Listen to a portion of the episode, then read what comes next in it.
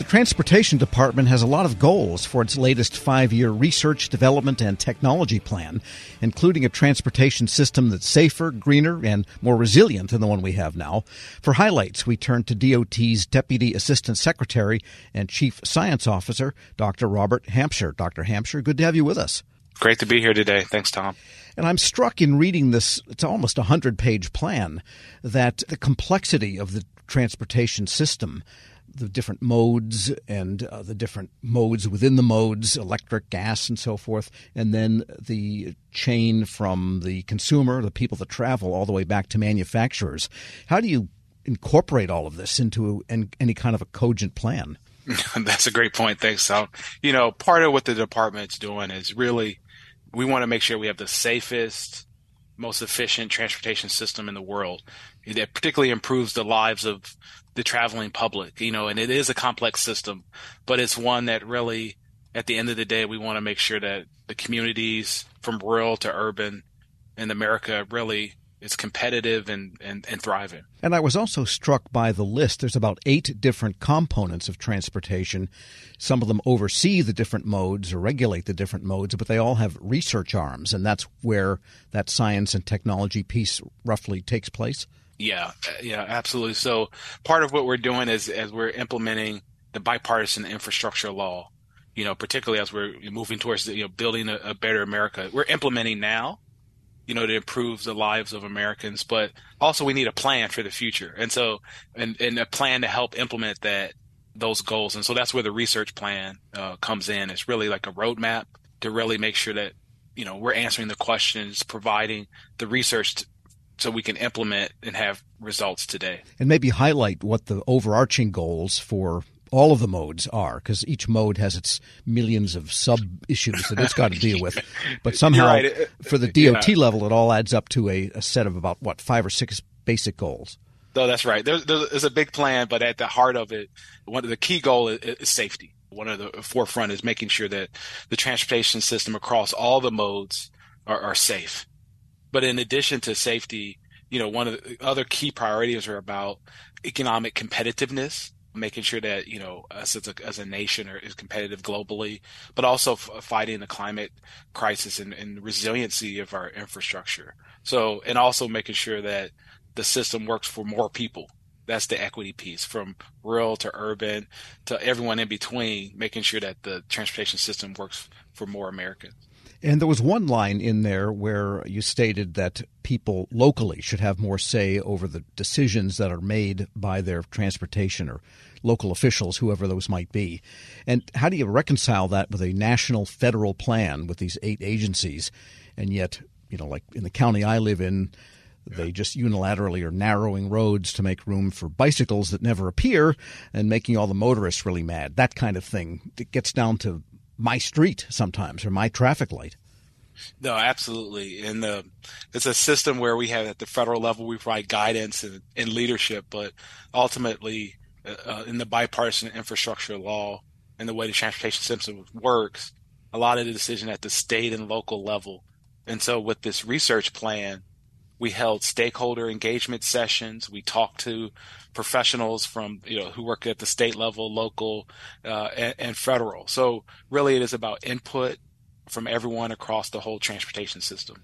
And the infrastructure bill, of course, gave a couple of hundred billion dollars specifically to roads, bridges, rail systems, and so forth. And is the research that is required to be able to spend that in the most wise way possible?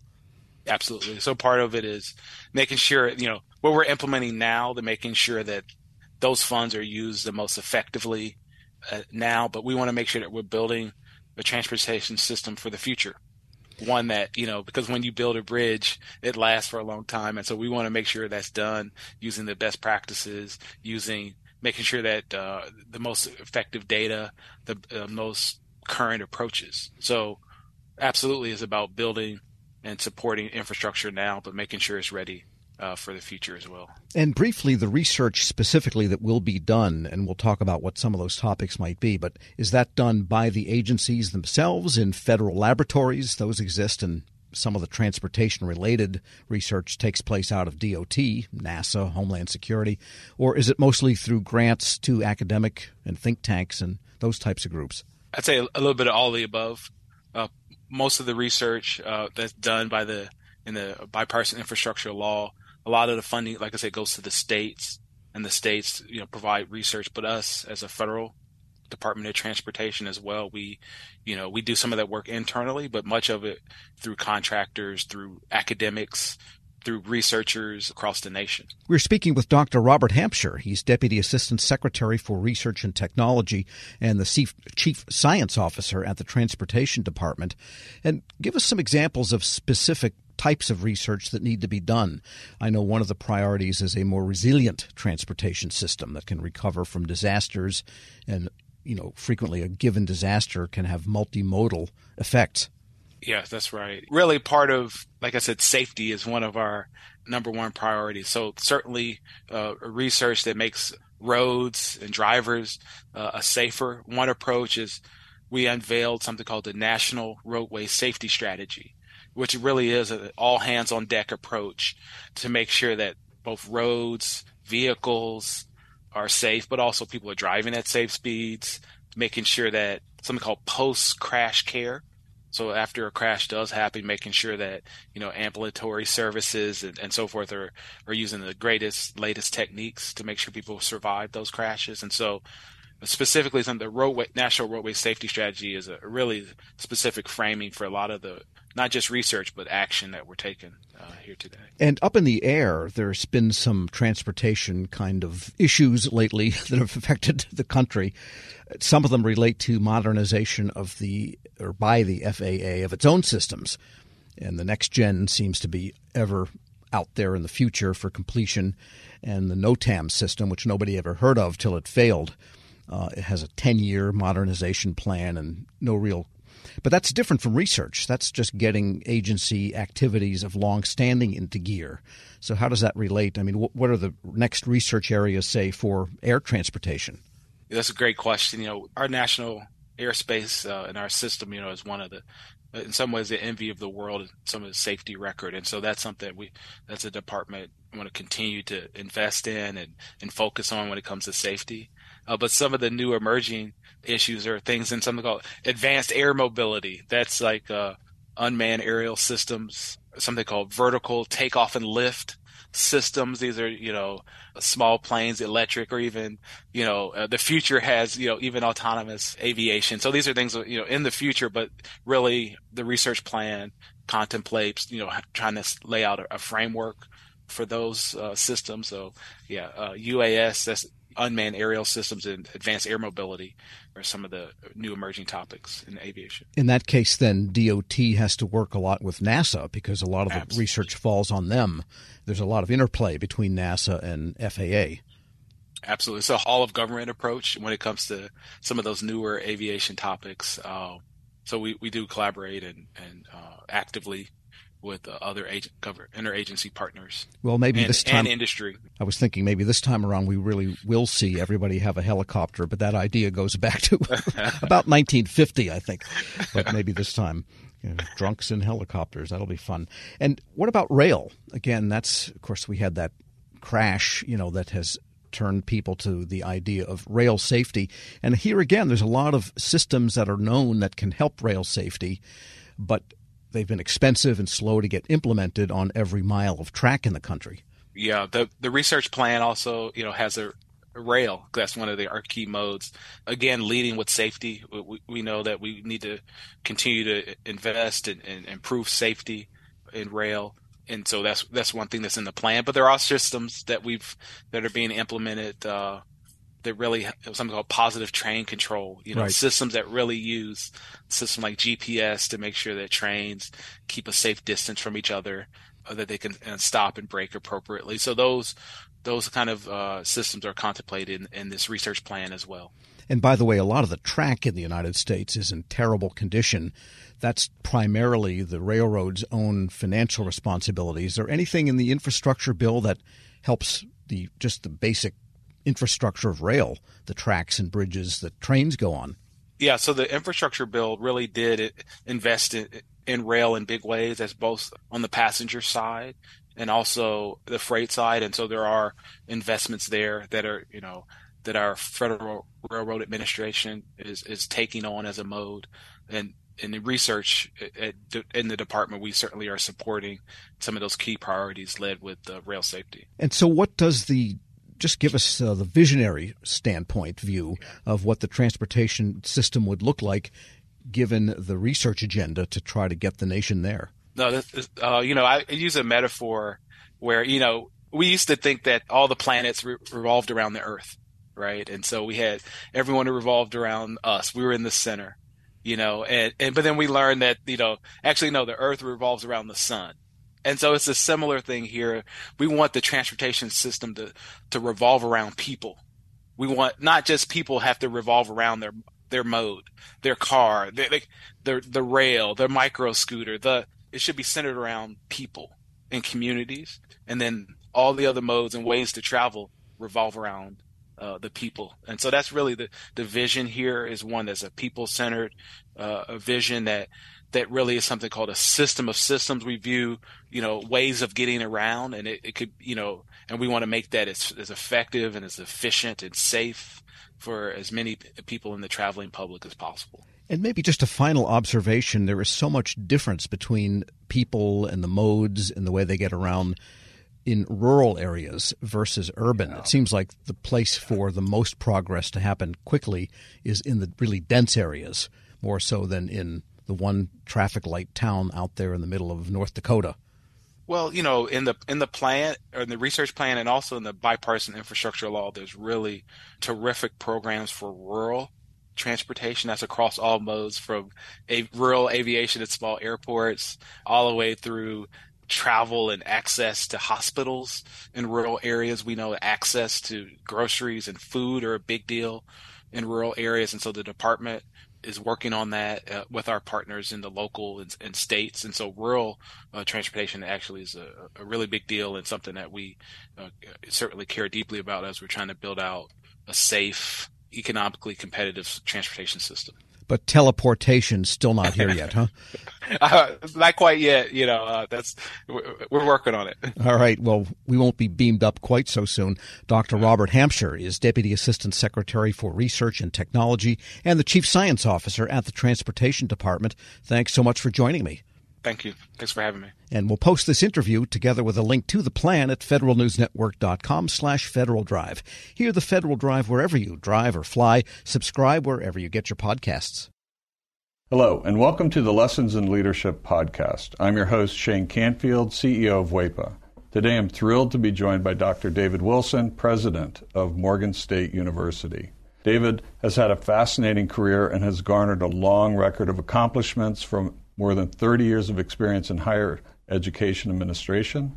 Came to Morgan State in 2010 from the University of Wisconsin, where he was chancellor of both the University of Wisconsin Colleges and the University of Wisconsin Extension. Before that, he held numerous other administrative posts in academia, including vice president for the University of Outreach, associate provost at Auburn University, and um, associate provost of Rutgers. And when we were talking earlier, too, you had just mentioned that you had a um, a wonderful nomination at the American Academy of Arts and Sciences. And David, thank you so much for joining me. Uh, Shane, it is indeed a pleasure uh, to be invited into this conversation with you. It's not in your um, in the short bio here, but I also know you served in some capacity in the Obama administration. Yes, I did. As a matter of fact, as I was leaving the University of Wisconsin, where I oversaw the UW colleges, I accepted the presidency at Morgan. And on my way into the presidency at Morgan in 2010, my name was advanced to President Obama to be considered as a member of his board of advisors on historically black colleges and universities. And so I accepted and served there for eight years during his two terms. Amazing. You've had a fascinating career at numerous universities across the U.S. How did you become passionate about the education field and what are some of the biggest lessons that you've learned? First of all, I was made aware of a quote by Horace Mann, who was a great 19th century educator who really gave rise to public education in the United States. And he was the first to utter the phrase that education is the great equalizer. And why that resonated with me was because I grew up in abject poverty uh, in rural Alabama, and there was no law in Alabama as I was growing up that required black kids to go to school. Uh, I was kind of shut off from formal education on a consistent basis. I didn't get a chance to go to school full time until I was in the seventh grade. We lived on property there that were owned by um, the white landowners. And so the um, owner of the property, a white woman, would bring down to this little shanty that we lived in, and she would bring Look and Life magazines. My mom, uh, she would make us as children plaster these pages of Look and Life magazines against the wall of this little shanty to keep the cold wind out. I would take a kerosene lamp and go around the walls reading those articles in Look and Life magazines, which is when I first came across the phrase of Horace Mann. Hmm. From that point on, I committed myself, you know, to education. It's an amazing story, and two things occur to me. One, it's almost incomprehensible that this happened during our lifetime. You know, that to me is uh, almost shocking. It's also truly inspiring that you recognized that you could do more and sought out to do that and were successful at it. So when you think back on that experience, how has that informed, shaped, influenced your leadership position now as president of Morgan State? It, it had to have had an impact, but how would you articulate that? So if you go back to that Alabama environment, what I saw, it was just so many people, my own brothers and sisters, who were 10 times smarter than I was. But my first five brothers were illiterate. They never got an opportunity to show the nation how brilliant they were. Therefore, I really took on this whole notion that my life had to be about ensuring that individuals who were drowning in potential and they didn't realize it would be in a position where they would realize it. I was never ever about positions that would enable me simply to replicate privilege. I don't care where you went to school. I don't care what type of family you came from. I think that's where sometimes we kind of get education wrong. Uh, we have institutions that want to define themselves uh, based on how many students they don't admit.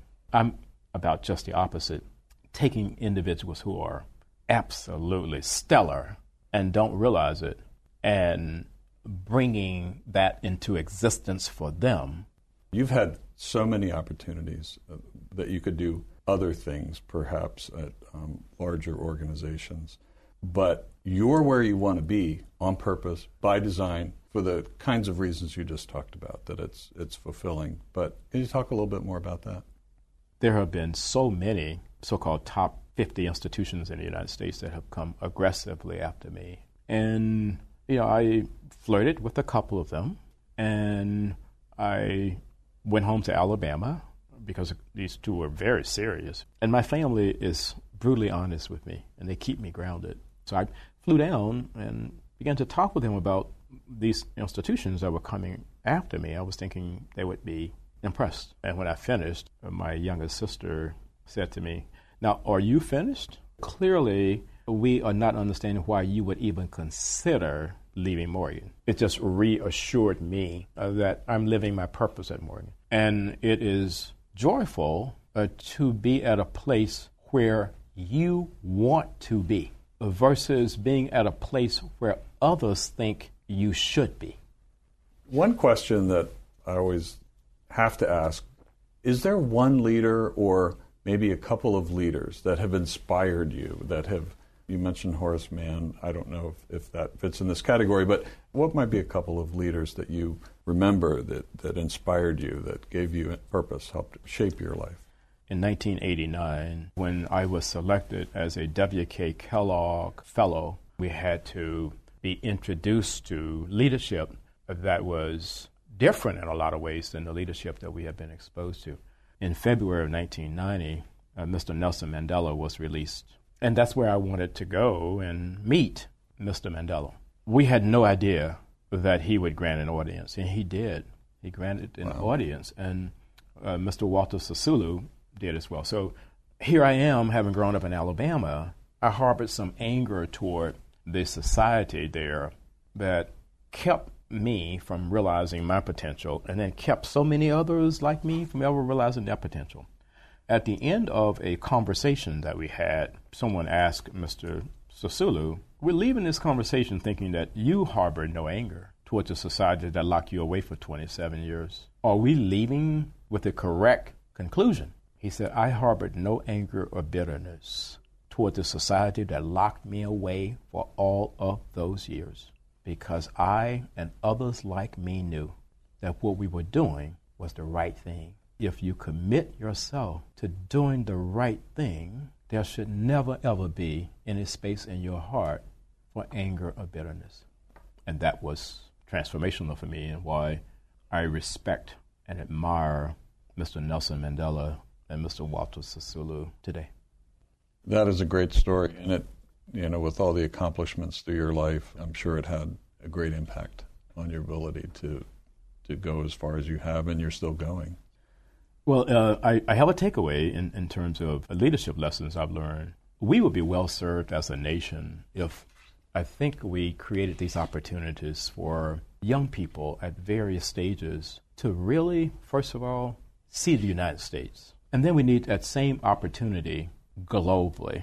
As a result, when you do that, you understand the history over here, you understand the culture over here, you understand, and you got to understand the world beyond an intellectual understanding. You want to think of your maturation in a way where your brain can never, ever, ever be hacked.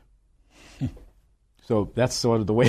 That's sort of I- I the way that I kind of see all of that. You That's know? brilliant. And um, being born in rural Southwest uh, Kansas, flyover country, as they say, I can I can tell you that your your comments about travel and getting out, not just reading about it, but actually traveling, it, it really is important. It's absolutely critical for someone's personal development. I, I, I happen to think so. Well, Dr.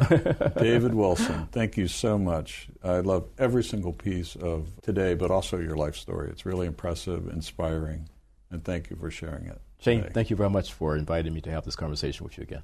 And I'm Shane Canfield, CEO of WEPA. We'll see you next time on the Lessons in Leadership podcast.